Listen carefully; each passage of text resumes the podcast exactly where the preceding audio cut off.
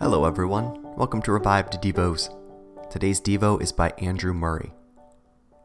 But why, if this is true and his power is infinite, does it often last so long with the answer to prayer? And why must God's own elect so often, in the midst of suffering and conflict, cry day and night? He is long suffering over them. Behold, the Father waits for the precious fruit of the earth, being long suffering over it, till it receive the early and the latter rain. The farmer does indeed long for his harvest, but knows that it must have its full time of sunshine and rain, and has long patience. A child so often wants to pick the half ripe fruit. The farmer knows when to wait till the proper time. Man, in his spiritual nature too, is under the law of gradual growth that reigns in all created life.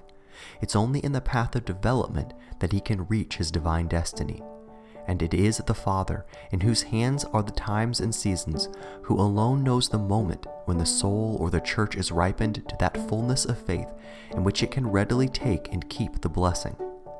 As a father who longs to have his only child home from school and yet waits patiently till the time of training is complete, so it is with God and his children. He is the long suffering one and answers speedily.